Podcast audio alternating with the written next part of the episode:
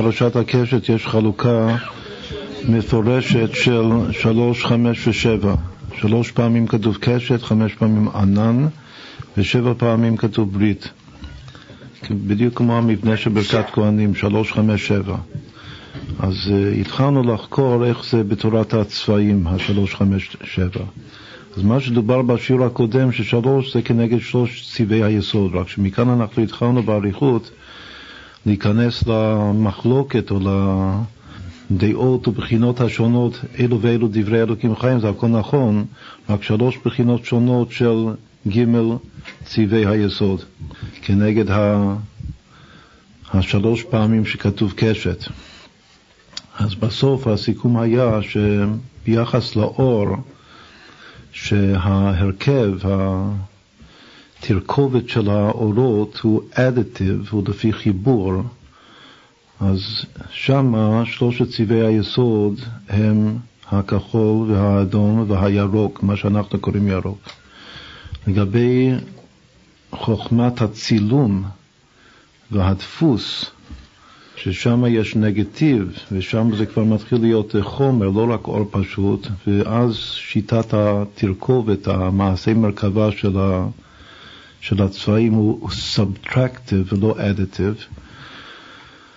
השמה 3 צבעי היסוד הם הממוצעים בין אלו, כלומר ה-yellow, צהוב, והמגנטה שזה סגול ארגמן, בין כחול האדום, והסיאן שזה הטורקיז שבין כחול לירוק. ולגבי האומנות אמרנו, שמה זה כמו שתמיד היה מקובל מדורי דורות, ש3 צבעי היסוד, האדום והכחול והצהוב. ואז ראינו שלפי הדעה, לפי גם האור וגם הצילום, שתי החוכמות האלה, אז אחר כך הצבעים מתפרטים ל10 כל אחד, 10, 10. 10, 10, הכף, מדעי הקטורת. אבל לפי שיטת האומנות, אז שם הפעילות בסוף הוא ל-12. עכשיו, מה שנשאר, רק להמשיך לגמור את הקטע הזה, הוא ב5 וב7. איך רואים את זה באופן מובהק, גם לפי אותה תורה, אותן הקדמות של צבע. אז נאמר את זה בעל פה, זה מאוד חבל שאין לנו פה להראות בדיוק את מעגל הצבעים, אז היה הרבה יותר פשוט. אבל ננסה להסביר את זה שכל אחד יחזיק ראש וינסה לצייר לעצמו להבין את הצבעים. ה5 כנגד ה5 פעמים ענן, או כנגד ה5 תיבות של יאר השם פניו אליך ויחונקה. את ה3 זה כנגד יברכך השם וישמרך. אחר כך ה5 הוא כנגד יאר השם פניו אליך ויחונקה.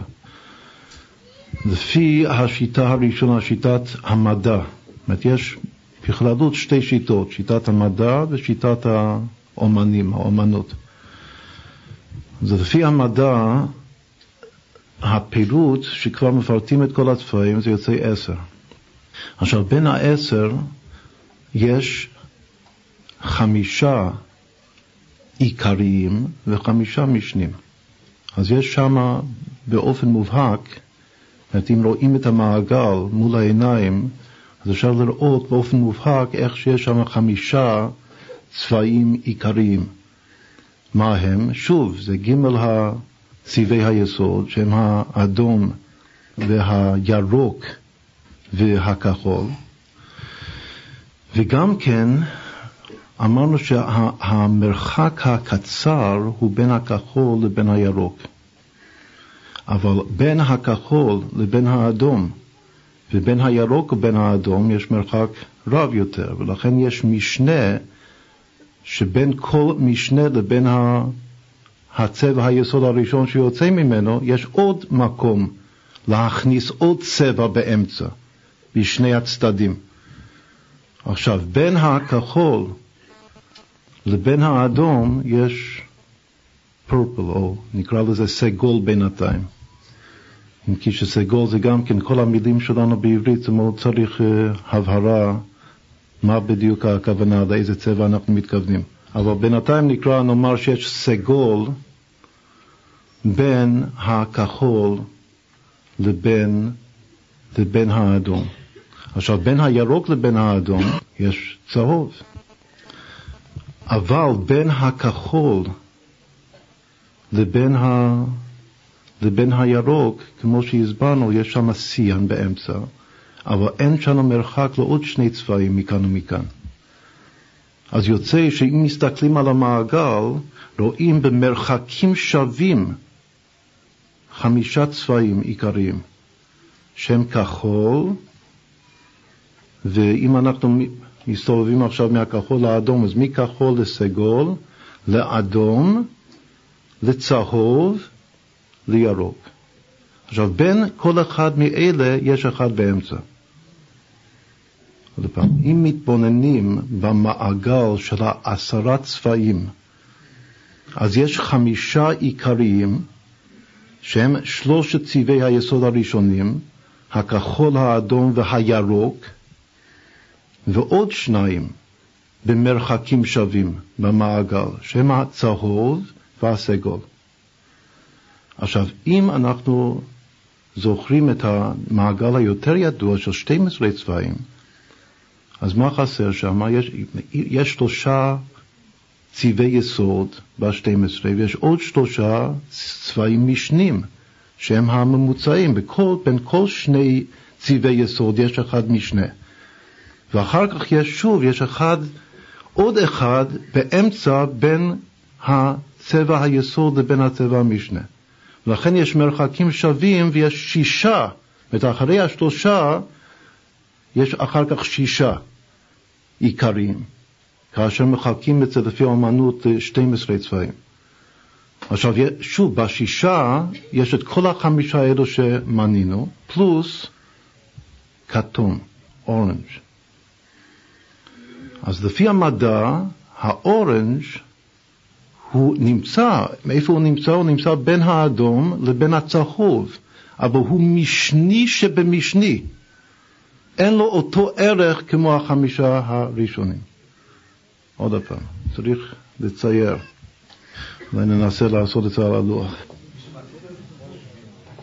כאן עשינו ציור חובבני לגמרי על הלוח, של איך יוצא לפי שיטת האור וגם הצילום 10 צבעים, בין כל 2 כאן יש אחד באמצע, אבל במרחקים שווים יש כחול, סגול, אדום, צהוב, ירוק, הם במרחקים שווים, ובין כל צמד כאן, בין כל 2 יש עוד אחד באמצע, שזה הממוצע ביניהם.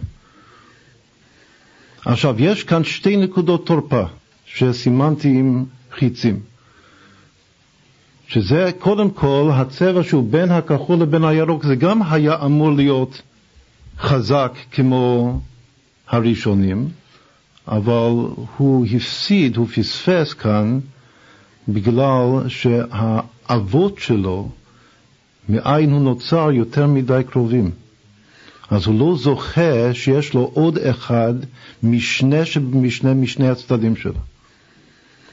עכשיו, יש עוד אחד שפספס שמפסיד כאן, זה בין האדום לבין הצהוב, שהוא הכתום, הוא צבע כתום, שלפי שיטת 12, אז הוא זוכה גם כן לשני צבעים משני הצדדים שלו.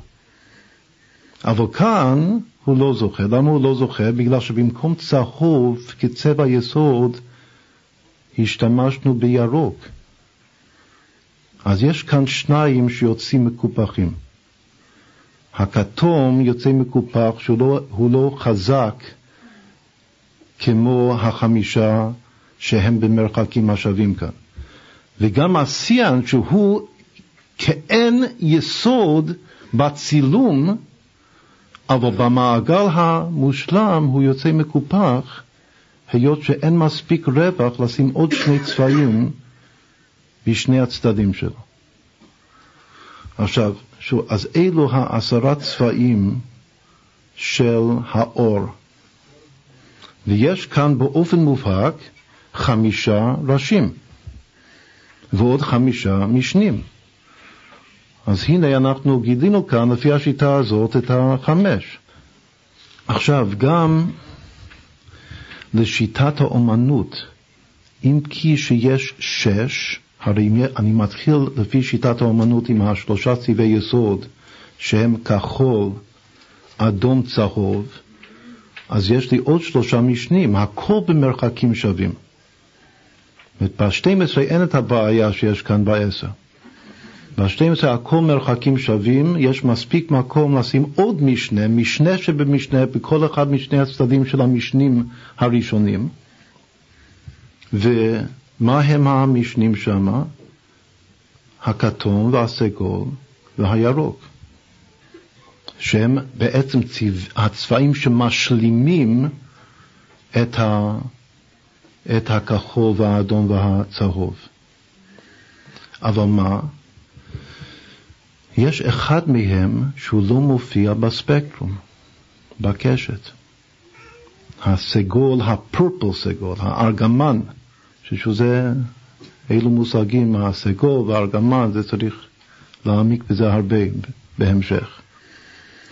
לכן כשמסתכלים על הקשת, ואני עושה ששני הקצוות הם הכחול והאדום, ולא מתחשב בשעות 2 צבעים שעוד יותר אורך גל קצר מאשר הכחול, אז כאן אני רואה באמת בקשת שכחול, צהוב, אדום הם במרחקים שווים. אז יש משהו בקשת שאם אני מצמצם את השבע, את מה שנקרא 7 הצבעים של הקשת, ל5, ואז מכחול עד אדום, עם צהוב באמצע, בדיוק לפי תפיסת האומנות. אז יש לי 5, בגלל שבין הצהוב לבין האדום יש כתום, ובין הצהוב לבין הכחול יש ירוק, והסגולים הם נסתרים. אז גם בשיטה הזאת, עוד פעם, לפי שיטת המדע, למה המדע בוחר באמת בכחול, אדום וירוק, לפי הספקטרום? אלו צבעי הקשת, זה נקרא הספקטרום. זאת אומרת, אם אני לוקח 7 צבעים, אז יש לי קצוות הכחול הכי כחול, והאדום הכי אדום, ובאמצע זה באמת ירוק עכשיו. אבל אם אני מצמצם רק לכחול, מהכחול הרגיל עד לאדום הרגיל, אז באמצע יש את הצהוב. אז זה גם כן הסבר די טוב לשתי השיטות. אם האמצע נופל על הירוק, מתי האמצע נופל על הירוק? אם הקצוות הם קצוות גמורים. מהסגול הכי עמוק, מהוויילט ועד האדום, אז באמת האמצע של הספקטרום ביניהם הוא ירוק, לא צהוב. אבל אם זה מהכחול, הצבע כחול המוכר לעין ועד האדום, אז מי שבאמצע, הצבע שבאמצע הוא צהוב. אז אם כן, רק כאן אני יכול להבחין ב3, 5, 7. אני כאילו מתחיל מ3, זה לפי העין, אני עכשיו משתמש בצבעי הקשת, שזה צבעי הספקטרום, ומבחין כאן 3, כאילו שקודם כל העין תופסת ב3, האדום והצהוב והכחול, אחר כך בין אלה יש עוד 2 משנים, שזה נותן 5, הכתום והירוק, אבל אם אני מרחיב את המבט, הכחולים, את כל הקבוצה הזאת, הוויילט באנגלית, המילים זה וויילט, אינדיגו ובלו, אז כל הבלויים האלה, כל הכחולים, הם כאין יחידה אחת. עכשיו, לפי אורך הגל, ה-wavelengths של הצבעים האלה, אז לא היה צריך להיות בכחולים שום אדום, להפך, ככל שזה יותר כחול, זה יותר רחוק מן האדום. אבל למרבית הפלא, הצבע הזה אינדיגו, יש בו שמסתכלים עליו, רואים שהוא כחול, עמוק הזה, סגול, אבל רואים בזה גם אדום. עוד פעם, גם באינדיגו, במיוחד באינדיגו בשישי, שהוא יותר כחול מכחול רגיל, ורואים את זה בספקטרום, בקשת מבחינים בזה אדמומיות. עכשיו זה, התופעה הזאת, היא תביא אותנו, תקרב אותנו למה שאנחנו ספורים שהוא צבע התכלת, זאת אומרת, ההסוד של כל הצבעים, את הרע של כל הצבעים, זה מה זה התכלת, של הציצית, של מלאכת המשכן. עכשיו, התכלת הוא איזשהו כחול, אבל איך מייצרים את התכלת? מדם של חילזון. אז יש מושג דם כחול. בדרך כלל דם הוא אדום, לכן קוראים לו גם דם בגלל שהוא אדום. אז יש מישהו שהוא עם דם כחול. אבל אפילו נאמר שיש אחד עם דם כחול, אם זה דם, אז צריך להיות שם משהו אדום בתוך הדם הזה של החילזון. יותר מזה, אומרים שהתכלת דומה לרקיע. יש הרבה שסוברים שלא הרקיע בעיצומו של יום, של צהריים, אלא הרקיע לפנות ערב. מה קורה לרקיע לפנות ערב? הוא מתאדם. ואת הכחול, לקראת השחור, מקבל התקללות של איזה דמדומי חמה. מה לנו קוראים לזה דמדומי חמה? בגלל זה דם. אז אומנם זה דם כחול, כמו החילזון, אבל הוא דם, ושוב דם זה אדום. עכשיו, בתור צבע, שאם זה לגמרי מעורב אדום כחול, זה ארגמן, זה לא תכלת. תכלת זה יותר כחול מאשר אדום. אם זה חצי-חצי, אמרנו שעושים אחוזים של צבעי היסוד, כמה אחוז יש מכל צבע יסוד. אם זה חצי-חצי, 50-50%, זה לא תכלת. זה פרפל, זה ארגמן. אם זה יותר אדום מאשר כחול, זה שני. אמרנו שבמלאכת המשכן יש שלושה ביחד, תכלת, ארגמן ותולעת שני. למה שלושה אלה זה הולך ביחד? שלושה אלה, אלו שלוש האפשרויות של תערובת כחול אדום, הקצוות, שכולם בחלק, יש להם זיקה לחלק הנסתר של הצבעים. התכלת רובו כחול, מיעוטו אדום. הארגמן הוא, שזה צבע המלכות במפורש בחז"ל, שש וארגמן לבושה, וארגבנה ילבש, זה פסוק בדניאל, שמכאן לומדים חז"ל שמלך לובש ארגמן. זה 50-50, זה חצי, זה המול בנסתר, מה שמול הירוק, אותו תדר, אותם wavelengths, אורך גל. עכשיו, ארגמן הוא 50-50%. שני הוא אדום, הוא קרוב לאדום, רק יש קצת כחול. עוד פעם, זה purple שמתקרב לאדום, לרד. אז במידה מסוימת זה יותר רד, זה יותר אדום מאדום. זאת אומרת, הקצת כחול בתוך האדום עושה את האדום יותר אדום מאדום. הקצת אדום בתוך הכחול עושה את הכחול יותר כחול מכחול. לכן כאן באינדיגו זה יותר כחול מכחול. זה יותר לכיוון הכחול מאשר הכחול הרגיל, ועם כל זאת יש בו מראה אדום, אפשר לראות בזה אדום. עכשיו זה, שוב זה לפי דעתנו, יש הרבה הסמכתות לזה, אולי בהמשך נגיע להם. מה זה אמור להיות הצבע התחילת האמיתית? לא כמו ש... ודאי לא כמו שקוראים היום הצבע התחילת, וגם לא מה הצבע שהיום נפוץ, שמשתמשים בו בציצית. יש דבר בחז"ל שתחילת, שהצבע משתנה, זה סימן שזה לא תחילת. תחילת זה צבע קבוע. זה עיקר המעכב לגבי התחילת, שהוא בלתי משתנה, הוא כמו אני הווה לא שניתי. עכשיו יש לנו כאן בפסוק, והפסוק גם מונה את השלושה לפי הסדר. הוא מונה אותם תחילת, ארגמן, תולעת שני. אחר כך הוא ממשיך שש ועזים, כמו שהסברנו בשיעור הקודם, ששש ועזים הוא לבן שחור. מי שקרא את השמות האלה לראשונה זה נוטון, בניסוי המפורסם, בכלל בתפיסה שלו.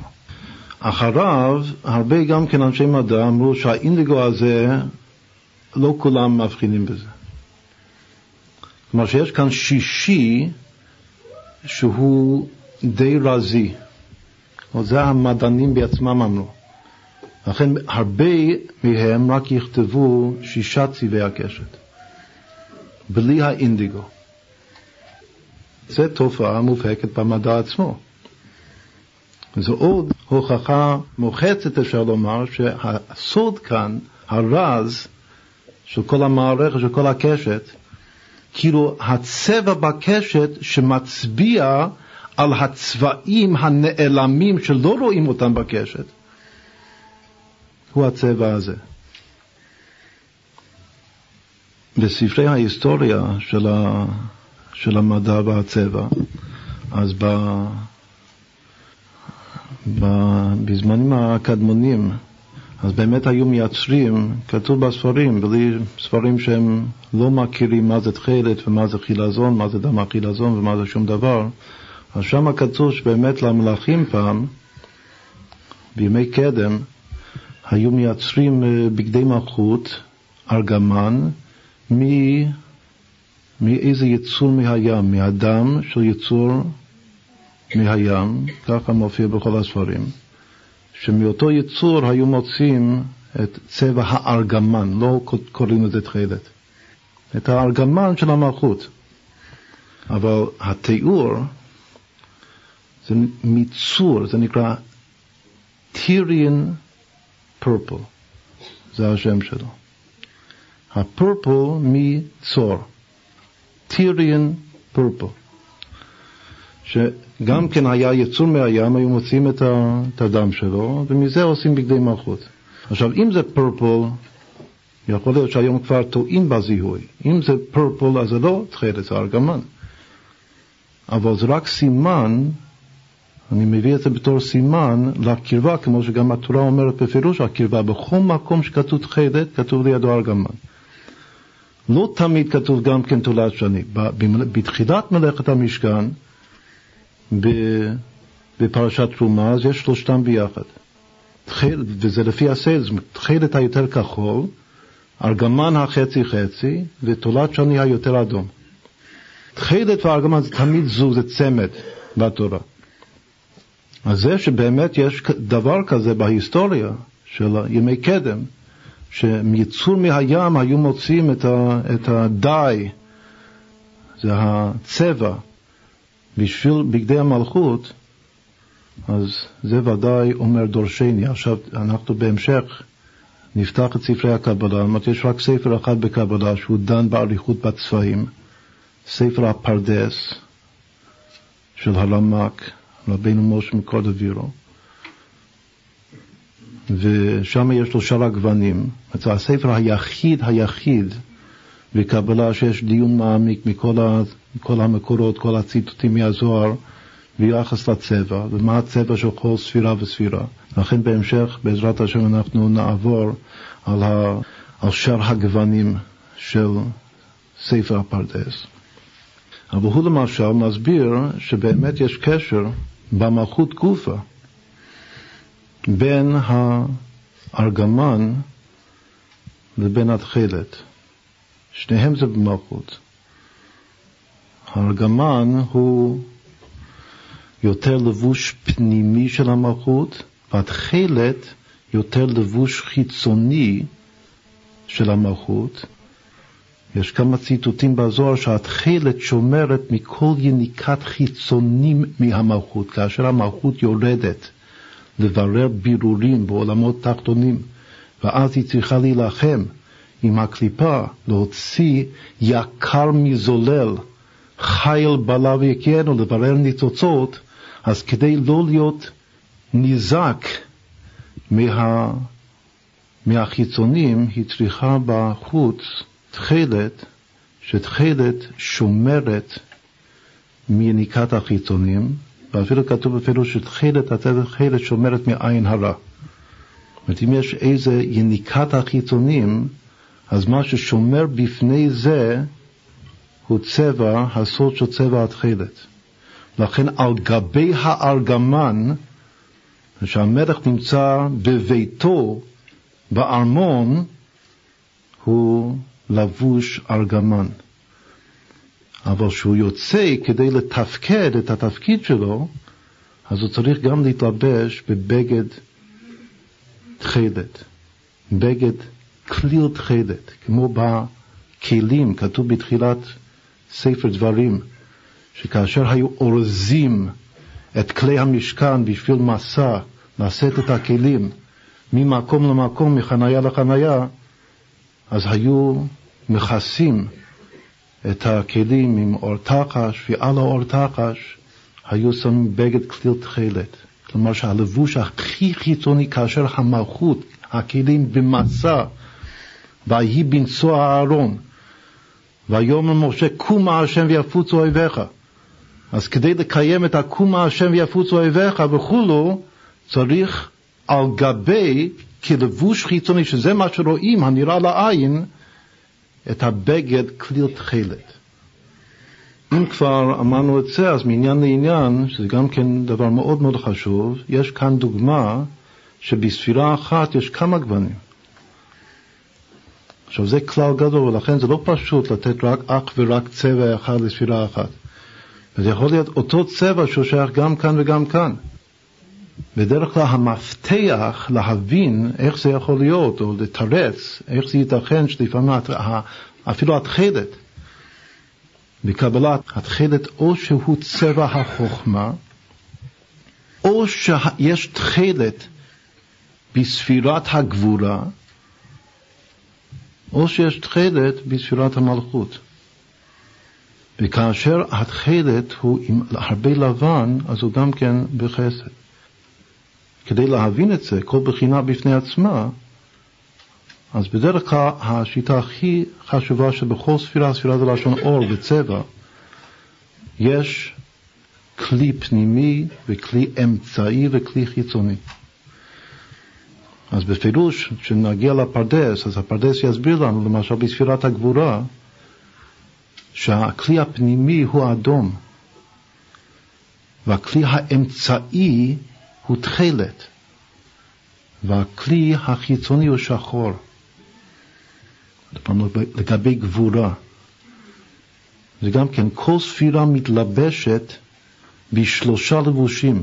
אז כמו שכל אחד מתלבש, או כל אחת מתלבשת, כל בגד זה מן הסתם צבע אחר, לא חייב להיות הכל שחור, הכל לבן.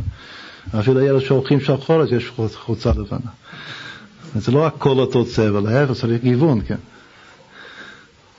אז מה, למשל גבורה, זה גם כלל מאוד מאוד גדול בצבע, לפי הקבלה, ולפי תכונות הנפש. אם רוצים גם להשתמש בצבע בתור ריפוי, אז חייבים לדעת שזה לא חד משמעי צבע. לא שהצבע הזה הוא תמיד כאן. זה בכלל כלל גדול שצריך להישמר כמעט בכל תחום מחד משמעיות. אבל במיוחד כאן בנושא של הצבע, הנושא מאוד מאוד מגוון, עצם הנושא. וכל תכונה, כמו כל ספירה, יש בה כמה בגדים, וכל בגד הוא בצבע אחר. אז אם כן, להבין את הספירת הכוח הזה, כמו כוח הגבורה לנכון, צריך להסביר מה זה אדום בפנים, ועל גבי האדום התכלת ועל גבי התכלת שחור. ומה הפעולה, מה ההנהגה? לכל ספירה יש פעולה, או הרבה פעולות, גם פעולות מגוונות לכל ספירה, שזה גם נקרא הנהגות. אז צריך לדעת מה זה הנהגת הגבורה בלבוש האדום. לבוש זה כדי לפעול, זה גם כן כלל גדול שהפרדס מסביר את זה בהתחלה. מתלבשים בבגדים מתאימים לפעולה מסוימת. אותו בן אדם, אותו כהן, שהוא תורם את הדשן, הוא מתלבש בגדים מסוימים, שעושה עבודה אחרת, הוא מתלבש בגדים יותר מכובדים. פועל, מתלבש בגדים של פועל, מישהו אחר מתלבש בלבושים אחרים, הלבושים לפי התפקיד, לפי השליחות, הלבושים אלו הצבעים. אז גם יש אותו אחד שהוא מתלבש בהרבה לבושים. אפילו המלכות, מה כתוב על המלכות באשת חיל? פסוק כמה אמרנו את זה קודם. על המלכות כתוב שש וארגמן לבושה. רק על גבי השש וארגמן צריך בגד כליל תכלת. מה זה שש? שש זה לבן. אז יש משהו במלכות שהבגד הכי פנימי של המלכות זה לבן. על הלבן הארגמן, על הארגמן התכלת. שש וארגמן לבושה, והכיסוי החיצוני הוא בגד כליל תכלת, כמו בכלי המשכן. במיוחד כאשר המלכות יורדת לתפקד את התפקיד שלה, שזה לברר את הניצוצות בעולמות תחתונים, ושם היא במלחמה. אז היא חייבת על גביה להישמר על ידי הבגד כליל תכלת. שוב, אז זה היה קצת מעניין לעניין. עכשיו נחזור כאן. אז אנחנו רואים פה שיש גם לפי שיטת האומנות נקרא לזה, יש גם כן חמש, שזה השש אבל בלי הסגול, היות שהסגול הוא יותר מסתתר. החמש הנראים זה כחול, לפי הסדר, כחול, צהוב, אדום, שאני מחבר את האדום והצהוב אני מקבל כתום, שאני מחבר, מרכיב את הצהוב והכחול אני מקבל ירוק. אז אם כן, לפי שיטת האור ואת הצבעים שבאור, היה שמה סגול אבל לא כתום.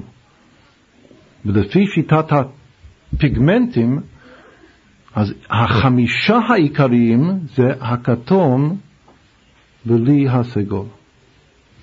עכשיו פה נסתכל גם על הלוח כאן. נוטון הראשון, שהוא שוב הוא זיהה בתוך הקשת את השבעה צבעים, שאנחנו, מה אסמכת בתורה? השבע בריתות, כמו שכתוב כאן על הלוח, שבע פעמים ברית. בפרשת הקשת שבע פעמים ברית, אז יש לומר שכל גוון שמבחינים אותו בקשת הוא ברית, לכן כתוב שבע פעמים ברית. אבל יש חמש פעמים ענן, יש שלוש פעמים קשת. הוא, נוטון, הגביל את זה, כמו שגם אמרנו את זה בשיעורים הקודמים, לצלילים, לסולם הנגינה. זה מה שכתבנו כאן על הלוח, C, את הרד, איך הוא הבין? במקום דו רי, שאנחנו לא אוהבים להשתמש במילים האלה שיש להם מקור לא כל כך טהור, אז לפי השיטה האמריקאית אומרים C, מתחילים דו, זה נקרא C, C, D, E, F, G, A, B, זה הסולם. אז נוטון אמר בפירוש שאדום זה C, זה דו, ואחר כך לפי הסדר. אז אם אני מצמצם את זה לחמש, מה אני מקבל במוזיקה? אני מקבל, קודם כל, אם אני מצמצם לשלוש, אז זה הקורד היסודי של C, E, G. אם אני כולל את כל החמש, אז באמת יש לי כל חמשת הצלילים C, D, E, F, G, בלי A, B. ואם זה שבע, אז הכל, עד תחילת האוקטבה הבאה. שזה גם כן אפשר לראות בזה מעין שמיני, ששמיני זה אוקטבה שלמה. עכשיו זה גם מה שכתוב פה על הלוח. אז עכשיו אנחנו השלמנו את הנושא הזה של הגימל וההי והזין בפרשת הקשת. עכשיו נעבור, בשיר הקודם לא הספקנו בכלל להתחיל להתבונן מה כתוב כאן בלוח הזה, שהוא גם כן נושא שהתחלנו, את רוב הנושאים אנחנו רמזנו להם בשיר הראשון אמש.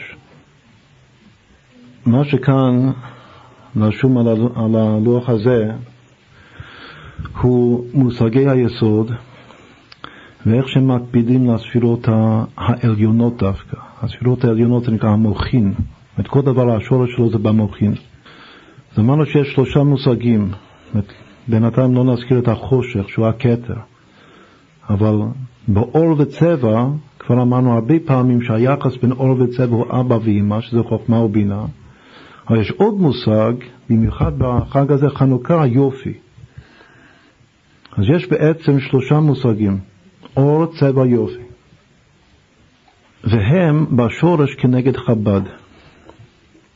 עכשיו גם בתוך הצבע גופה יש שלושה מרכיבים: צבע, בהירות, עוצמה, גם כנגד חב"ד. רק בתוך המושג שבע, צבע, זה גם כן דובר קודם. שמה איך זה הולך? הבהירות, החוכמה, הבהירות זה הכי קרוב לאור. הצבע היו הגוון, הבינה, והעוצמה, הסטוריישן, האינטנסיטי, הדעת. אז יש פה הרבה הרבה מהלכות בתוך מהלכות שאנחנו צריכים להתבונן בהן. אבל המושגים של אור, צבע ויופי, שזה השלמות של אור וצבע, התפארת, הפאר, זה חב"ד. רק שלמעלה יש כתר, הכתר הוא העל-מודע, מה שלא מופיע בתודעה של האדם, זה חושך. על שם כך גופה, שהוא לא מודע, הוא נעלם. האור מבריק, כברק המבריק מתוך החושך, החוכמה. אז אם כן מה שכתוב כאן הוא שיש חושך בכתר, ישת חושך סתרו, וראשית הגילוי של האור, זה הביטוי בחסידות, ראשית הגילוי, האור של החוכמה. אור אין לו עדיין מציאות. מציאות זה מסה. אנחנו יודעים שאפילו הפוטונים, החלקיקים של האור, אין להם מסה. אז יש כאן משהו, החוכמה זה נקרא מה, מהו. יש פה אור, אבל אין עדיין מציאות של דבר מוחשי. ברגע שיש מציאות, יש גם צבע.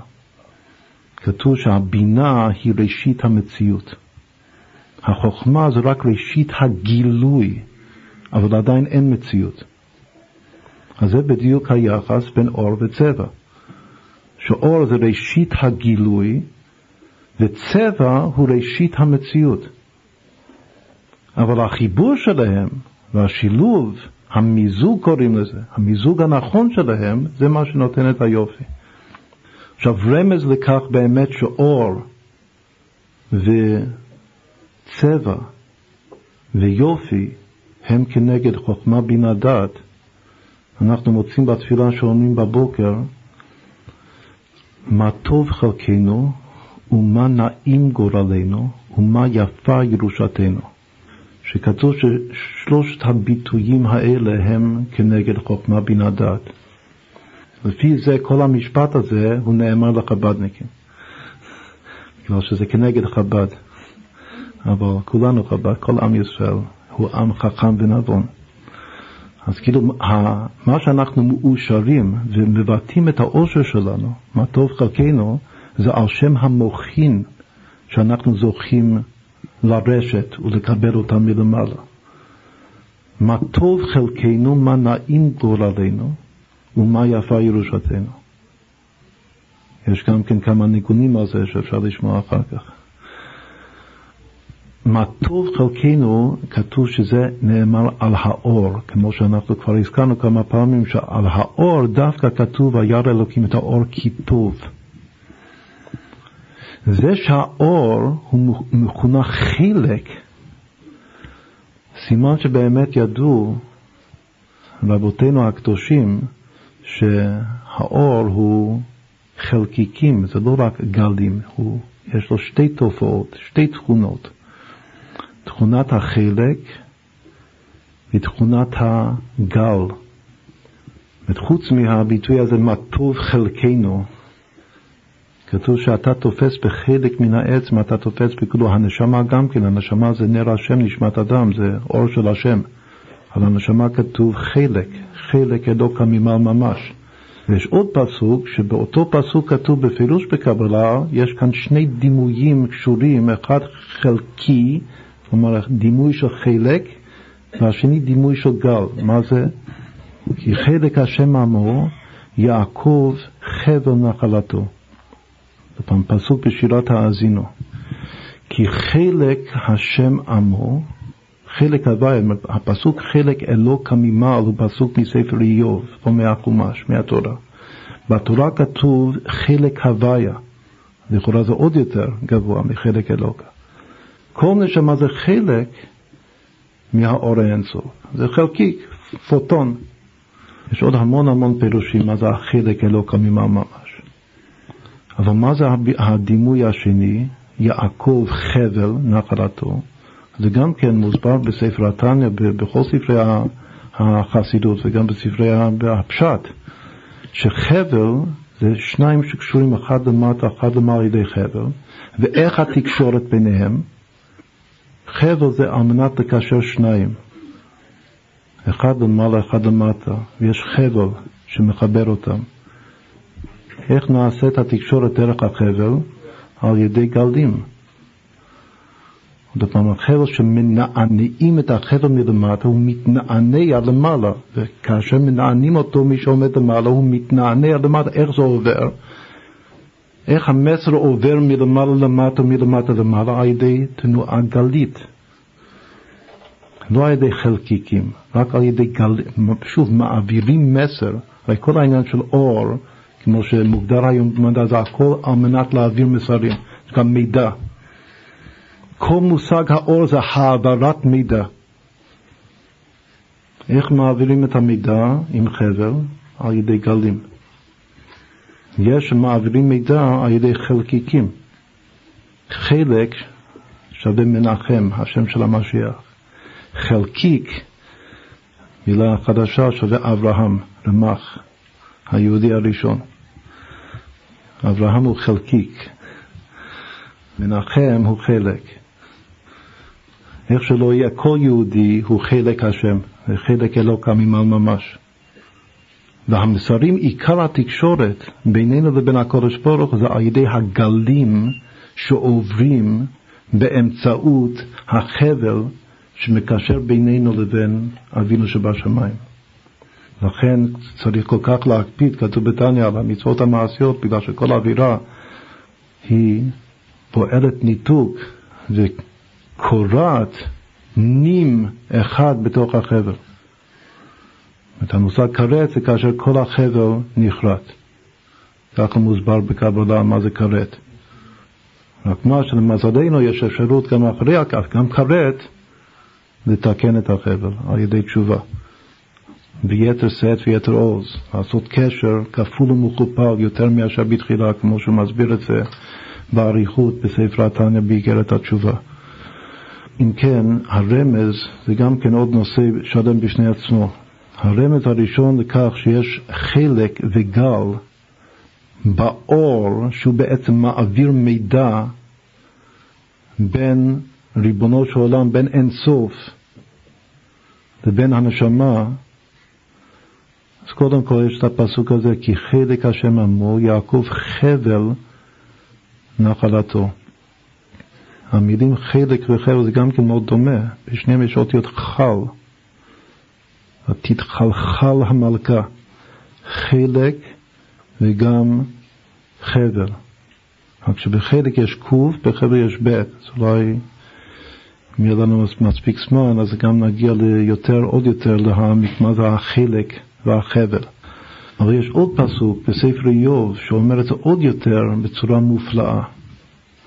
הסוד של האור שהוא גם חלק וגם גל. וזה הביטוי בסוף ספר איוב, השם מתגלה לאיוב והוא שואל אותו 50 שאלות בסוד מעשה בראשית. האם ידעת איפה היית ביוסי ארץ? ואחר כך הוא מתחיל, זו ההתחלה, אחר כך הוא מרביץ לו 50 קושיות ושאלות, הכל על מנת להכניע אותו טוטלית, שירגיש את האפסיות שלו, כמה שהוא קטן ועין ולא מבין, ואז הוא יקבל לנכון את הדין מה שהקודש ברוך עשה איתו, בגלל שהקודש ברוך הוא לא טוב, עדיין מה שהוא עשה זה גם לטובתו, אבל הוא לא מבין, את רזי עולם. זה הסוף הסיום של ספר איוב. עכשיו שם בין היתר, בין הקושיות, בין השאלות שהוא מפנה לאיוב, הוא שואל אותו, מי הוליד עגלי טל? אמרנו שהנושא הזה של אור וצבע זה נושא של שבת, אז גם בהשגחה פרטית הביטוי הזה עגלי טל הוא ספר, הרי טל זה למתת, כמו למתת מלאכות של שבת, אחד מהספרים הכי חשובים בניגלה בהלכות שבת, זה הספר של סוכת שובר, שנקרא ספר עגלי טל, על המלאכות של שבת. מה זה מי הוליד עגלי טל? ככה השם שואל את איוב, מי הוליד עגלי טל? מה זה עגלי, המילה הזאת? מילה שמופיעה כאן חד פעמי בתנ"ך. מה זה עגלי טל? מה זה עגל עם א'? הפיפשט זה טיפה, אבל זה טיפה שנגזרת מעיגל. הפשטנים מסבירים את זה שכאשר יש הרבה טיפות שטל על פני הארץ, אז מתקבל תנועה או דימוי גלית. וכל כך יש דימוי גלית שכל טיפה בפני עצמה נקראת השם הגל.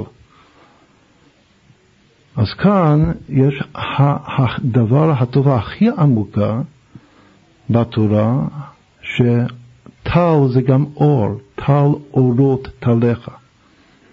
טל זה גם כן ביטוי שמסמל אור, שבתוך הטל אורות, יש עגלי.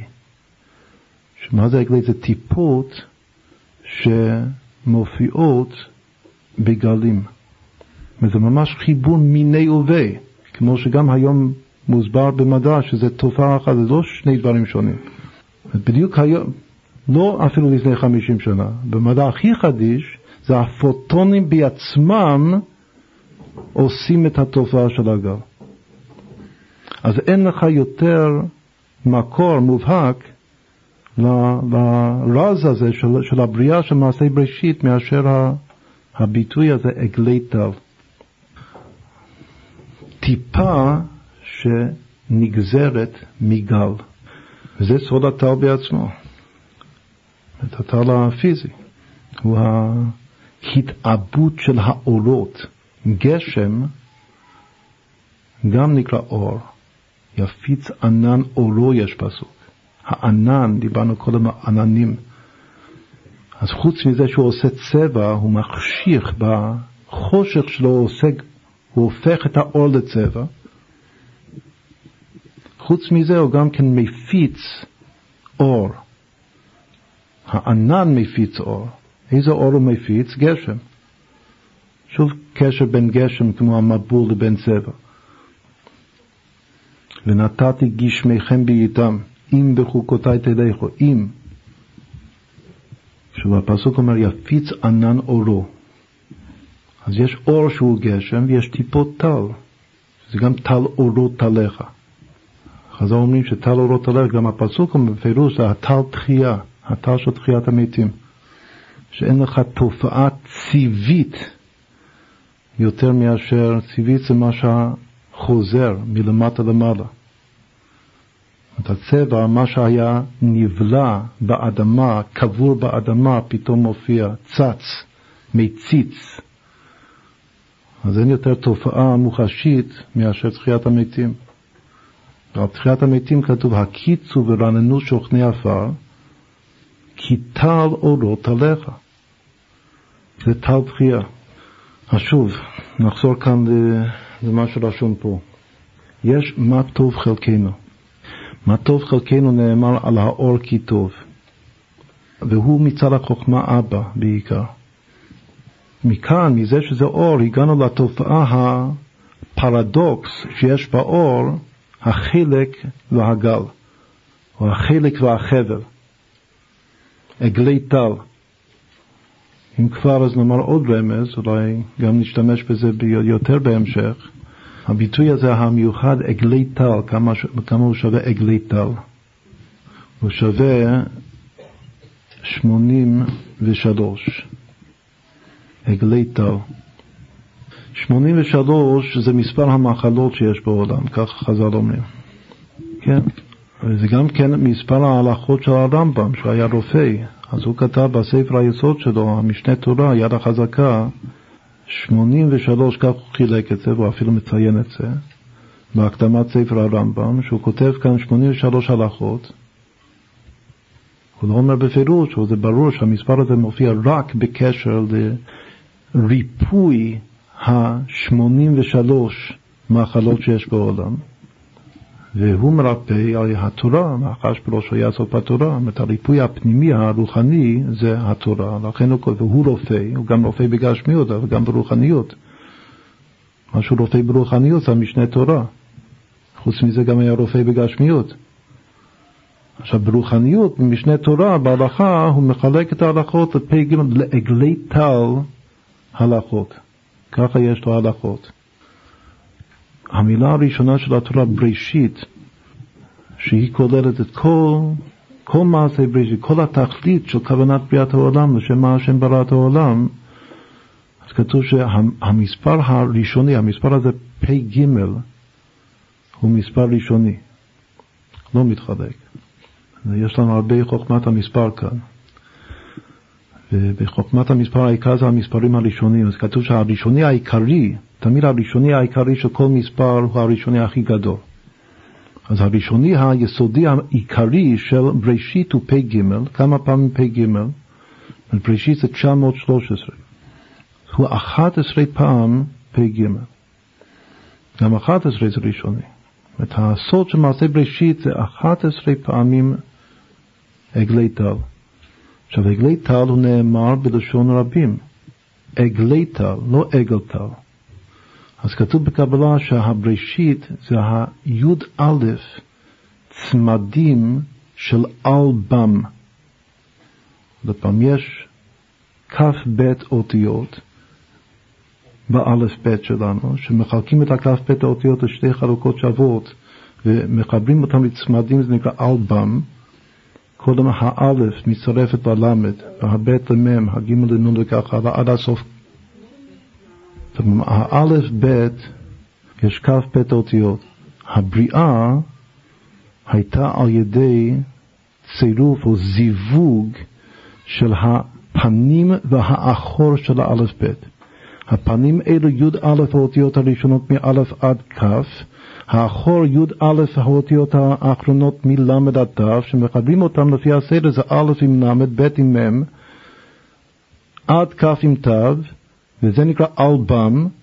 רק שני הצמדים הזוגות הראשונים אלבם שווה חוכמה, לכן בספרי הקבלה כתוב כולם בחוכמה עשית, כולם באלבם עשית. שכל החוכמה שמעשה בראשית זה י' א' צמדים זוגות של אותיות, י' א' עגלי טל. עוד פעם, כל צמד נקרא עגלי טל, שתי טיפות ביחד. כמה באלף בית יש עגלי טל? י' א'. יש י' א' זוגות עגלי טל, י' א' פעמים עגלי טל שווה בראשית. שאנחנו גם נמצא את המספר הזה, העגלי טל, הפגים, ובעוד הרבה מקומות. אפילו להתבונן כאן, ה-357 שאמרנו קודם, אם אני אקח כל מספר בריבוע, 3 בריבוע שווה 9, 5 בריבוע 25, 7 בריבוע 49, ביחד זה פי ג'. זה גם אחד מהסודות כתוב בקבלה, מאין יוצא המספר הזה, מה המשמעות של פי ג'?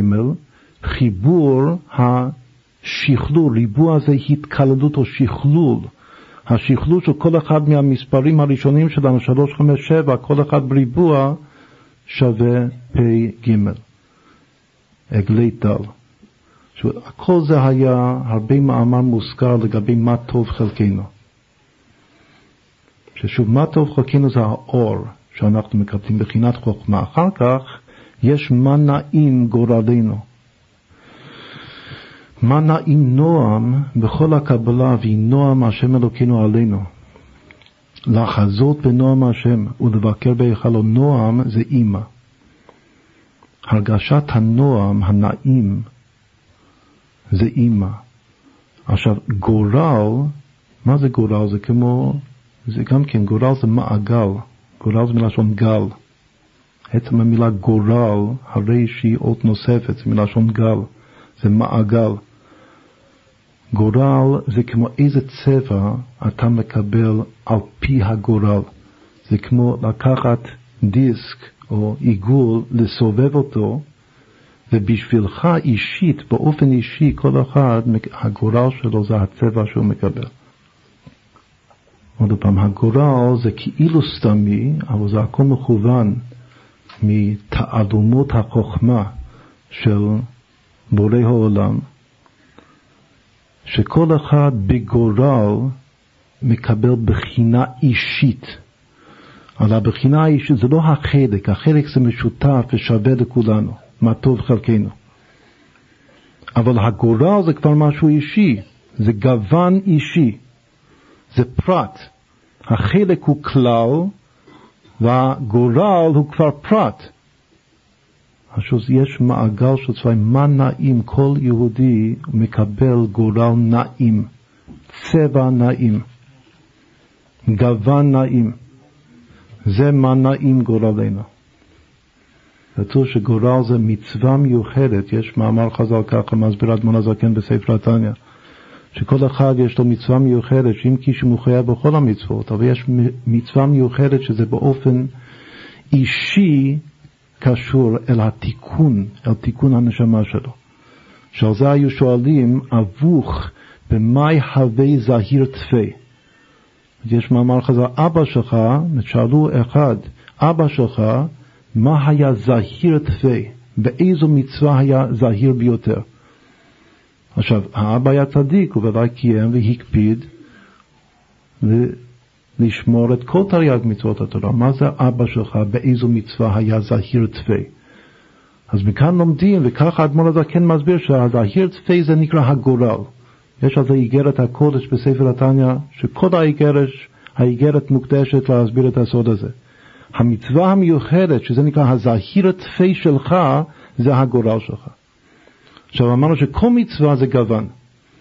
אז אם כן, כל יהודי יש לו, חוץ מזה שיש לו את הצד השווה של כל היהודים, כולנו מחויבים בכל המצוות, מקבלים על עצמנו או מלכות שמיים בשלמות, בכל זאת כל אחד יש לו תיקון שצריך להיות זהיר תפי באיזו מצווה. עכשיו, לזהות את הזהיר תפי זה חוכמת הצבע. לכל אחד יש גוון מיוחד, שזה זהיר צפה שלו, זה גם מצווה מיוחדת. היחס בין אור וצבע הוא גם יחס בין תורה ומצוות. אור זה תורה, תורה אור. ומצוות, את כל המצוות, את כל המאמנות שחז"ל אומרים שיש 6 גוונים, כמו מצוות לא תעשה. אבל יש גם כן ודאי בחינה שכנגד רמ"ח מצוות עשה. סך הכל את האור, כלומר כל הגוונים שיש בתוך האור יוצאים מהאור, זה הכל תרי"ג. מתוך התרי"ג יש הזהיר תפי. עכשיו מפרשים את הביטוי הזה זהיר תפי, שמלשון זוהר, לא רק להיזהר, שלהיזהר בעצמו זה מלשון להזהיר. והמשכילים יזהירו כזוהר הרקיע, כלומר שאיך באמת האדם יודע מה המצווה המיוחדת שלי. הוא מרגיש, יש מצווה אחת, הוא עניין אחד שיהודי עושה, שתוך כדי שהוא עושה את זה, מקיים את זה, הוא פתאום מרגיש אור גדול. יותר מכל דבר אחר. אז זה שהוא מרגיש אור גדול בדבר מסוים, זה הסימן מן השמיים. שזה דוגמה. פעם שאלו את הרבי, למה הוא מדפיס כל כך הרבה ספרי חסידות? ניקח דוגמה. פעם שאלו את הרבי, למה הוא מדפיס כל כך הרבה ספרי חסידות? לא מספיק כמה ספרים, הלוואי שילמדו ויתמידו לשקוד על ספר התניה ועוד ספרי יסוד. למה צריך כל כך הרבה ספרים להדפיס? אז בתחילת הנשיאות הוא ענה לשאלה הזאת ואמר שאני רוצה להגיע לתרי"ג ספרים בספריית קהת, ההוצאה לאור של חב"ד. אני רוצה להגיע, אמר הרבי, לתרי"ג ספרים, ואז אני מקווה מאוד שכל אחד ואחד יוכל למצוא ספר מבין התרי"ג ספרים, 613 ספרים, שזה ידבר אליו אישית, ושזה יעורר את הנשמה שלו אישית. עכשיו זו דוגמה שהתרי"ג זה ודאי מבחינת התורה זה שווה לכולם. מבחינת המצווה, גם כן אנחנו מבינים איזה כלל גדול, שמצווה, למה צריך מצוות בכלל? לא מספיק השכל. המצוות זה בשביל להדליק אותך בלב, להדליק, כמו להדליק נר חנוכה. צריך להדליק אותך. אז יש באמת הרבה אור בתורה, ולהדליק את הנשמה הפרטית שלך, צריך למצוא את המצווה, גם מצווה מעשית ממש, שמצווה מעשית זה גוון של אור חוזר שהכי מתאים לשורש נשמתך, שזה התיקון של שורש נשמתך. עכשיו, על כל הנושא הזה כתוב מה נעים גורלנו, וזה הגורל של כל אחד, ושהוא זוכה למצוא את הגורל שלו, כמה נעים הגורל. עכשיו, האחרון זה מה יפה ירושתנו, וכאן זה בפירוש המילה יפה, לשון יופי. הדעת נקראת בקבלה ובחסידות בר הבוכרה, הבן הבכור שיורש שני חלקים. את המושג ירושה זה בן שיורש את האבא. אז הדעת יורשת את החוכמה, את האור. זה יסביר לנו למה שבכל השנים הקודמות שדיברנו על חנוכה ואור של חנוכה, דווקא דיברנו בכוונה של חנוכה על הקשר בין אור ויופי. דילגנו על הצבע שבאמצע. הדעת יותר נוטה לחוכמה, והדעת מקבלת בעיקר מהחוכמה. הנר הוא נר של שמן זית זך שמסוגל לזיכרון. הקשר המיוחד, מה שהדעת יורשת מהחוכמה, זה הזיכרון. זכור ימות עולם. שאל אביך ויגדך. ששמן זית זך זה גם סגולה של חנוכה, חוץ מהאור של חנוכה. השמן בכלל כתוב שזה שמדליקים, מקפידים, רוב החסידים ודאי, וככה מנהג כל ישראל, להדליק בשמן זית זך. אז כתוב שזה גם תיקון הברית, וזה גם כן תיקון הזיכרון. השמן זית של חנוכה. אז זה קשור עם היופי, עם הקשר בין דעת לבין חוכמה. אבל שוב, בביטוי הזה, מה יפה ירושתנו, זה בצורה הכי פשוטה, מי שמתמצא בערכים של הקבלה, רומז לספירת הדעת. כן, אנחנו הבאנו פה אסמכתא מאוד מאוד חשובה, יפה, שאור הוא חוכמה, וצבע הוא בינה, ויופי דעת. שאני לוקח את המילים האלה, קודם את השם של הלימוד שלנו, בימים האלו נקרא אור וצבע. אור פלוס צבע, כמה זה שווה? גם נעשה חשבון. אור זה 207, צבע זה 162, כמו בצלם. אור פלוס צבע, שזה אבא ואמא. טרין רעין דלא מתפרשין לעלמין. אז כמה זה אור וצבע? 369. למעלה מאור והצבע כאן יש חושך. אתמול אנחנו הסברנו שחושך זה 8 פעמים מם א', 8 פעמים אם. מה זה 369, שזה אור פלוס צבע? זה 9 פעמים, זה עוד מם א' אחד. ופעם חושך למעלה כאן בכתר הוא ח' פעמים מם א'. אור פלוס צבע הוא ת' פעמים מם א'. אז רק היחידה הזאת, השלישייה הזאת של כתר חוכמה בינה, זאת אומרת, יש 2 אפשרויות של לקחת מה4, זה נקרא ד' מוחין, כתר חוכמה בינה דעת, לעשות מזה שלישייה. או כחב, כתר חוכמה בינה, או חב"ד, חוכמה בינה דעת. תכף נסביר את זה. אז בשלישייה העליונה כאן, שזה חושך, אור צבע, אז יש גם כן משהו מובהק בחשבון של המילים האלה, שקודם החושך הוא חד פעמים ממעלה, ואחר כך אור וצבע ביחד כצמד, טרין רעין דלא מתפרשין לעלמין, שווה תת פעמים ממעלה. ביחד זה טוב פעמים, מה זה טוב? טוב זה תת ועוד חד. 17, זאת אומרת, קודם זה 8 פעמים ממעלה, ואחר כך זה 9, עוד אחד, תוספת עוד ממעלה אחד. 8 ו-9 זה 17, אז זה טוב פעמים ממעלה. שני המספרים האלה, טוב וממעלה, שניהם ראשוניים. המספרים האלה מופיעים בתנ"ך אצל המלך רחבעם, שהוא מלך בגיל ממעלה, והוא מלך 17 שנה. הוא נפטר בגיל חן.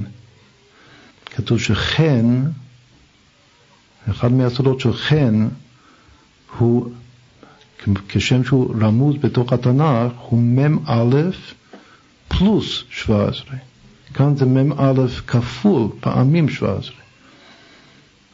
אבל שני המרכיבים האלה הם מרומזים באופן, שוב, מפורש בתנ"ך אצל המלך רחבעם. כתוב בקבלה שאם רחבעם היה זוכה, הוא היה משיח. הוא לא זכה, הוא לא היה בסדר. למה הוא היה משיח? בגלל שהוא בן שלמה בן דוד. כתוב שמשיח צריך לצאת לא רק מדוד, לא רק להיות בן דוד, הוא גם צריך להיות בן שלמה.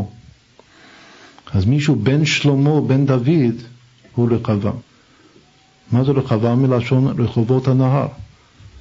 שלמה המלך הוא יום ה-15, כנגד היום ה-15 לחודש, שיער בהשתלמותא, בגלל שהוא הדור ה-15 מאברהם אבינו. אם היינו זוכים, היה ממשיך להתרחב, להתפשט. אבל במקום זה, על דרך הטבע, הלבנה התחילה להתמעט. מדור של רחבעם התחיל המיעוט. אבל הייתה אפשרות שבמקום המיעוט, זה ימשיך להתרחב. לכן האבא שלו קרא אותו בשם רחבעם, שזה ימשיך גם אחר הדור ה-15, שהוא כנגד היום ה-15 של החודש, שהתנועה של עם ישראל עדיין תמשיך להתפשט. אם זה יכול להתגבר על הנטייה הטבעית להתמעט ולהתרחב, אז הוא יגיע עד למרחב העצמי, שהוא עניין ביאת המשיח. שזה רק כדי להחשיב אצלנו את רחבעם. ואם יש לו כאלו שנים, את מספרים קשורים לחיים שלו, אז יש פה סוד ועניין מאוד חשוב. המם א' והיוד זין כאן, שוב, החושך הוא ח' פעמים מם א', ואור וצבע ביחד זה ת' פעמים מם א', ביחד זה טוב פעמים מם א'. יש גם הרבה תופעות במתמטיקה בין המספרים טוב ובין שני הראשוניים 17 ו-41 שאולי אחר כך מי שמעניין אותו אפשר להראות מה המיוחד. יש משהו ממש ייחודי גמור בשני המספרים, שני הראשונים האלה 17 ו-41. המרכיבים הראשוניים של חושך, אור, צבע. עכשיו, רק אור צבע שהוא 9 פעמים מם א', כתוב שהוא שווה באור פניך. בתפילה שאומרים באור פניך נתת לנו השם אלוקינו, תורת חיים ואהבת חסד, הביטוי באור פניך, אז יש שם אור, ושאר האותיות בפניך שווה צבע. אז יש גם כן טובה נוחורי איקה בפנים. עוד הפעם. אור פלוס צבע שווה באור פניך. בהמשך אנחנו בעזרת השם נקדיש שיעור אחד לאור וצל. יש שני ביטויים קשורים. יש ביטוי אחד באור פניך נתת לנו השם אלוקינו. בחסידות שאומרים את זה מכוונים, תשמעו שנפנים את הכוונה הזאת, שאומרים באור פקי ואור פניך נתת לנו השם אלוקינו, עוד לפני שאומרים תורת חיים ואהבת חסד. בחסידות כתוב שצריך לכוון שבאור פניך נתת לנו, ששם הוויה יהיה אלוקיך. העיקר מה שהשם נותן לנו, הוא נותן לנו השם אלוקיך. העיקר מה שיוצא מבאור פניך נתת לנו השם הוויה להיות נחלתנו, להיות אלוקיך. אחרי שהשם נותן לנו שהשם יהיה אלוקיך, אז בא ההמשך, תורת חיים ואהבת חסד. אבל קודם צריך להיות באור פניך נתת לנו השם אלוקינו. עכשיו יש ביטוי דומה, בתהילים כתוב בצל כנפיך תסתירני. זה שצריך להיות אור וצל, שזה נושא חדש, עוד לא הזכרנו את הצל. רק הצל כמובן זה קשור לחושך, אבל זה לא בדיוק חושך. צל זה משהו באמצע בין האור והחושך. צל הדמיונות, צל האמונה. אולי כן הזכרנו את הצל בקשר למילה מצולה. טבעתי ביבן מצולה ואין מעמד. יבן זה לשון יוון, טבעתי זה לשון טבע, גם לשון צבע. צריך להיזהר לא לטבוע ביבן מצולה, במצולה של יוון. כתוב שהשלוש אותיות יוון רומזות לטביעה בתוך המצולה, בתוך הצל. איך? זה י' ו' נ' סופית. היוד נקודה אחת תלויה באוויר, הוו קו שממשיך את היוד עד לקרקע, והנון שיורד לתהום, לתוך התהום. עוד פעם, המילה יוון, יוד וו נון, שהופכים את זה, צריך להפוך את היוון, אז זה נוי. אחד מה8 לשונות של יופי, נוי. אבל בתחילה היוון, המילה יוון בעצמו אומר את הפסוק, או הפסוק הוא בא כאילו להסביר את הסוד של המילה יוון, טבעתי ביבן מצולה. זה התביעה המרומזת בתוך המילה יוון, שזה לטבוע בתוך הצל. אבל יש גם משהו מאוד חיובי בצל. כתוב שדווקא המקיפים של הנשמה, המדרגות הכי גבוהות, עמוקות של הנשמה, הם צללים. אך בצלם מתהלך איש. יש האור, התודעה של הנשמה, למעלה מהתודעה יש שתי בחינות של צל. את כל יהודי יש לו חיה יחידה, צל וצל למעלה מצל. בבואה ובבואה דבבואה. זה רק יהודי יש לו את השני צללים למעלה מהראש שלו. אז שוב, למה הגענו לזה? זה גם כן זה הקדמה לעוד נושא שבעזרת השם נקדיש פרק זמן יותר ארוך לדבר על זה, שיש שני ביטויים שצריך להתבונן בהם ביחד. שמצד אחד אני מבקש מהשם באור פניך, מצד שני אני מבקש מהשם בצל כנפיך.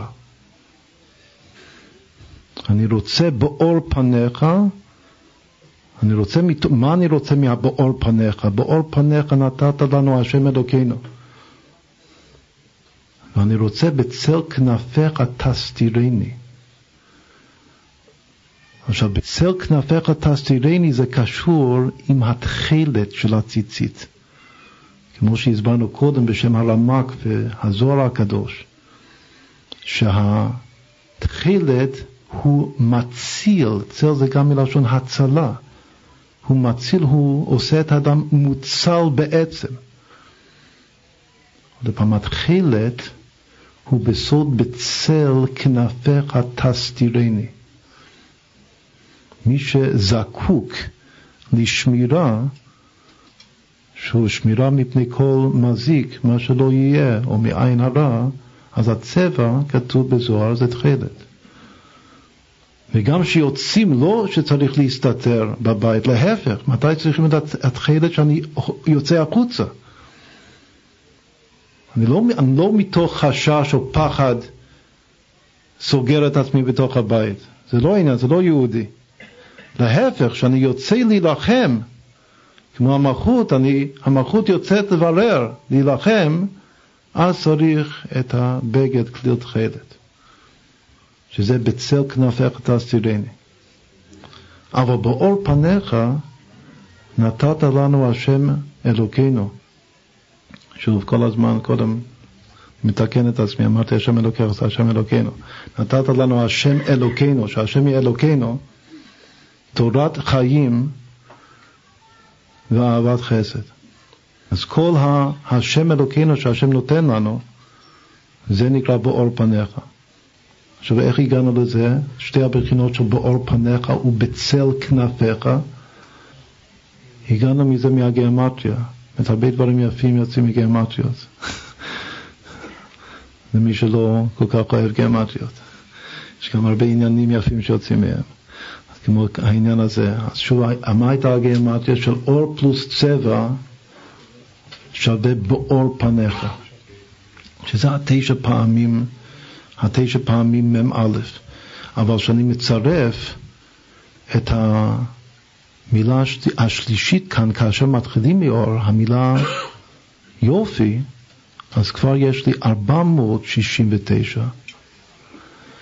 469 שזה אור, צבע, יופי, כנגד חב"ד, כנגד מה טוב חלקנו, מה יפה ירושתנו, מה נעים גורלנו, מה יפה ירושתנו.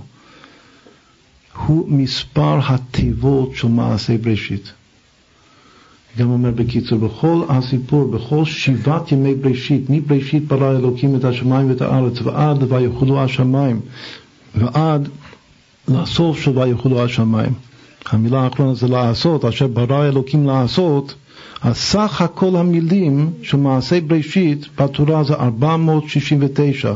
אור, צבע, יופי.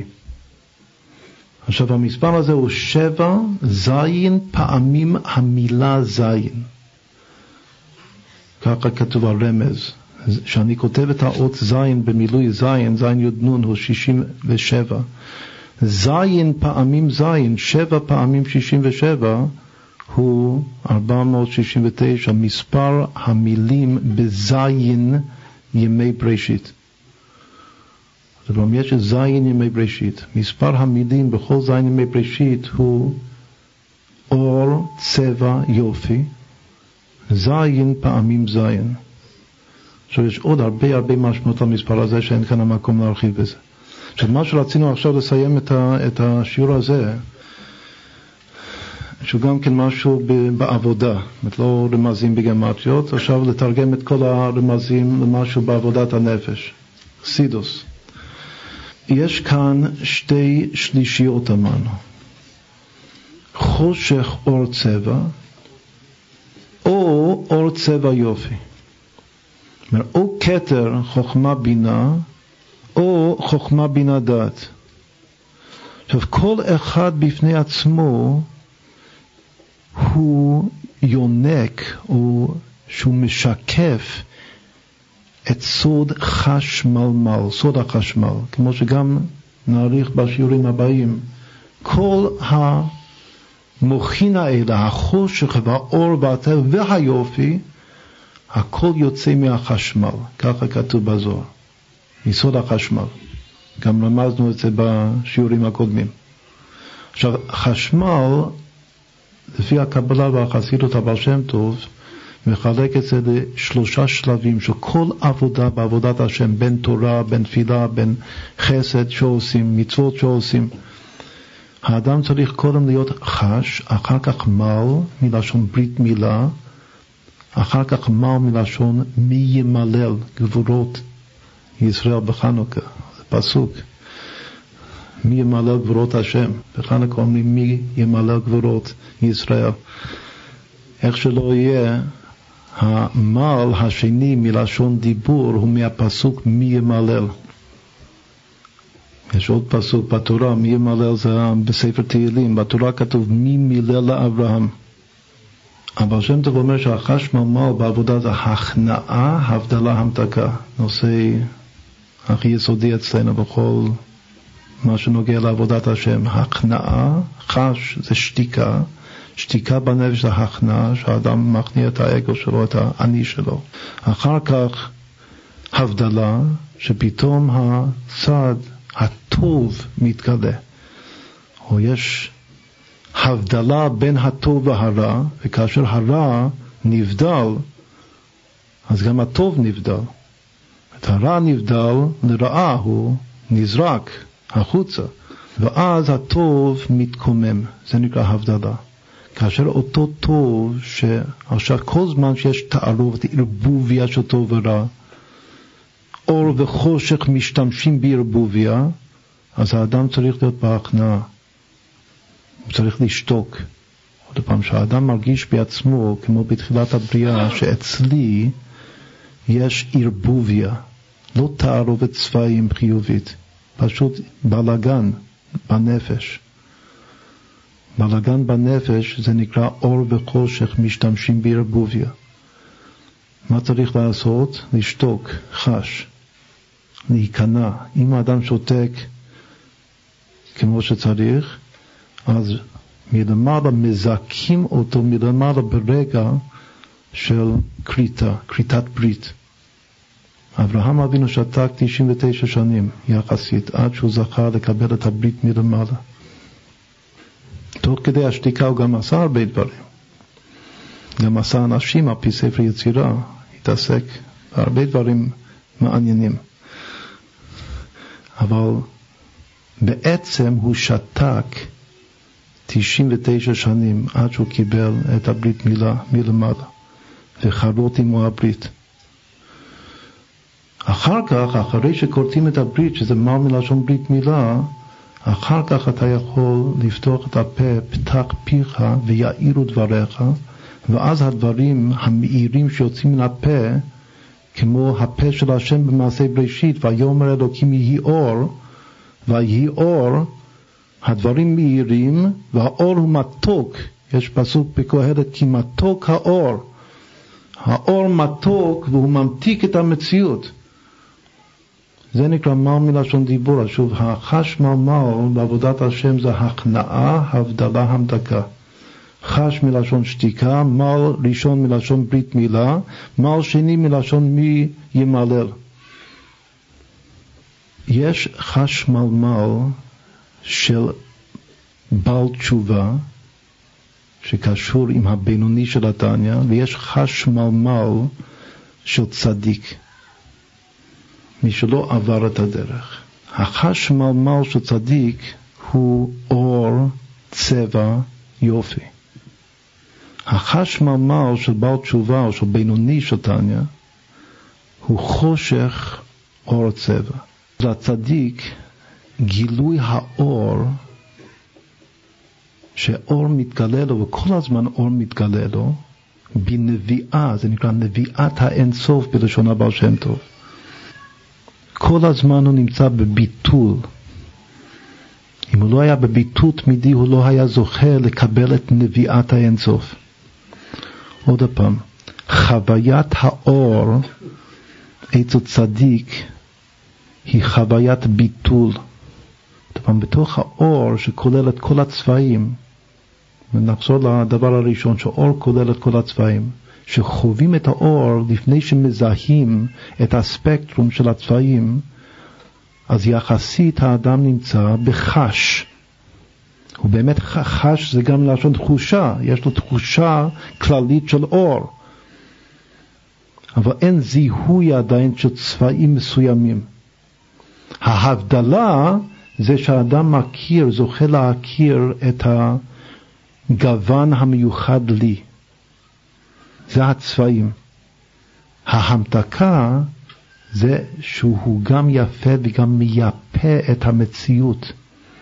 הוא גם מופיע, צדיק ומהודר. היום זה היום השביעי של חנוכה, הכוונה הוא הדר. יוסף הצדיק נקרא הדר. גם בחנוכה יש עניין מהדרין מן המהדרין. הצדיק הוא ההדר של העולם. היסוד בקבלה נקרא הידורא דגופא, ההידור של הגוף. זאת אומרת, הצדיק הוא יפה, בעל תשובה הוא לא כל כך יפה בחיצוניות, או בינוני. מישהו יפה, קוראים לצדיק פאר הדור. מישהו הפאר של הדור הוא הצדיק, ועם היופי שלו הוא גם מופיע כהכי יפה, מלך ביופיו תחזינה עיניך. הוא גם כן מייפה את המציאות. ביופי שלו הוא מייפה את המציאות.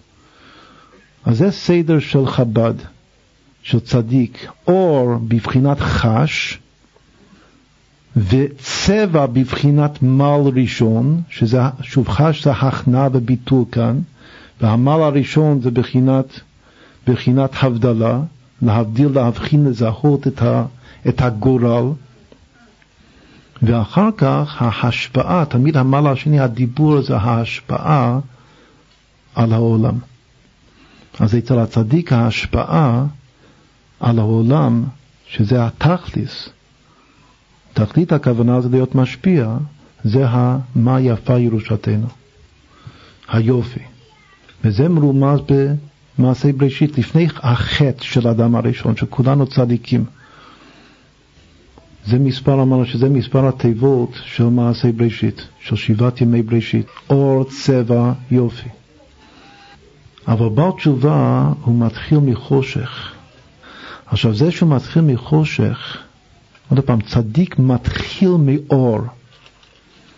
כתוב שבמקום שבעלי תשובה עומדים, אין צדיקים יכולים לעמוד שם. למה? בגלל שצדיק לא יכול לעמוד במקום החושך. הוא רק עומד בקרן אור. אבל בעל כורחו, בעל תשובה, עומד בחושך, יושב בחושך. יש פסוק שנסביר את זה בהמשך הערב בעזרת השם, כי ישב בחושך, השם אור לי, זה גם פסוק של חנוכה. המצב הקיומי שלו הוא חושך, זה בעל תשובה. עכשיו יש חושך לגריותה, זה נקרא חושך תחתון, אבל החושך התחתון משקף בדרך נסתרת ביותר את החושך העליון. אז מי שחשוך לו למטה, הסימן שיש קשר בנשמה שלו גם לחושך של ההיעלם העצמי של האינסוף ברוך הוא.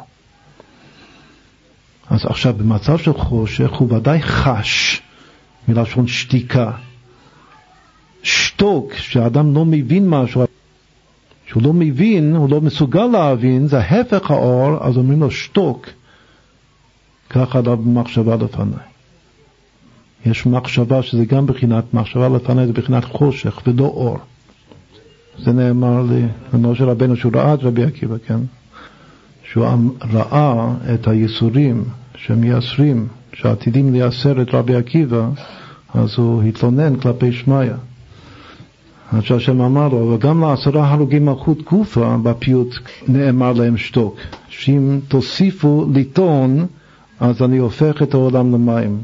כך אנחנו אומרים בפיוט. אז גם לרבי עקיבא בעצמו גם כן נאמר אותו דבר. אמר ל10 הרי מלוכה. זה הביטוי שתוק, כך עלה במחשבה לפני. זה החושך של הכתר. זה נקרא מוח הסתימה של הכתר.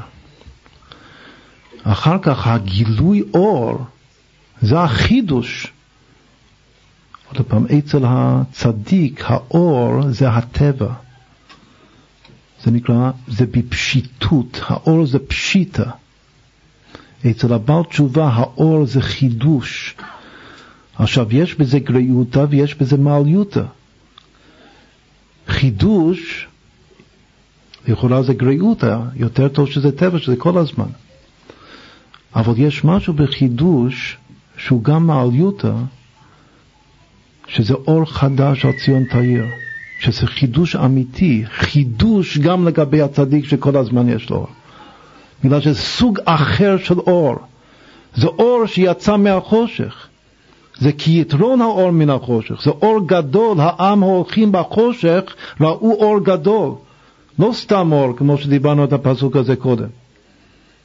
שהולכים בחושך, האור שרואים הוא חושך במספר קדמי שווה אור. עם האלף שווה אלף, שהוא אור גדול מאוד. עכשיו מה שלא אמרנו את הסיום הרמז הזה, שהביטוי אור גדול שווה נר. כל נר, להדליק נר, שאומרים גם את הברכה, להדליק נר חנוכה, אז הכוונה שבתוך הנר הקטן, יש בצמצום מלשון ריכוז, לא מלשון סילוק, יש צמצום ריכוז של אור גדול בתוך הנר הקטן, ולכן אור גדול שווה נר. העם ההולכים, אז זה גם כן, זה הנר של הבעל תשובה, איך הוא רואה את האור הגדול שלו, זה אור חדש על ציון תאיר, שזה באמת חידוש, זה חידוש אמיתי, לכולם זה חידוש. עכשיו הוא רואה את זה בנר קטן, בתוך הנשמה שלו, של החבר שלו. עיקר הגילוי של בעל תשובה זה לראות, כמו הביטוי בחסידות, נקודות טובות אצל כל יהודי ויהודי, שעל ידי כך הוא בא להרבות במצוות אהבת ישראל. הוא רואה אור גדול שווה נר. מה זה נר? זה נר קטן, זה נשמה של יהודי. כל האור הגדול הוא רואה את המצומצם מלשון ריכוז מרוכז בתוך נר קטן. וזה, האור הזה הוא החידוש האמיתי של ביאת של המשיח. תורה חדשה, זה אור חדש, אור חדש על ציון תאיר. תורה חדשה מאיתי תצא. זה אצלו, הגילוי הזה של אור חדש, זה המל אצלו. המל מלשון הבדלה, והתגלות פתאומית, שפתאום הטוב מזדקף, הוא מזדהה.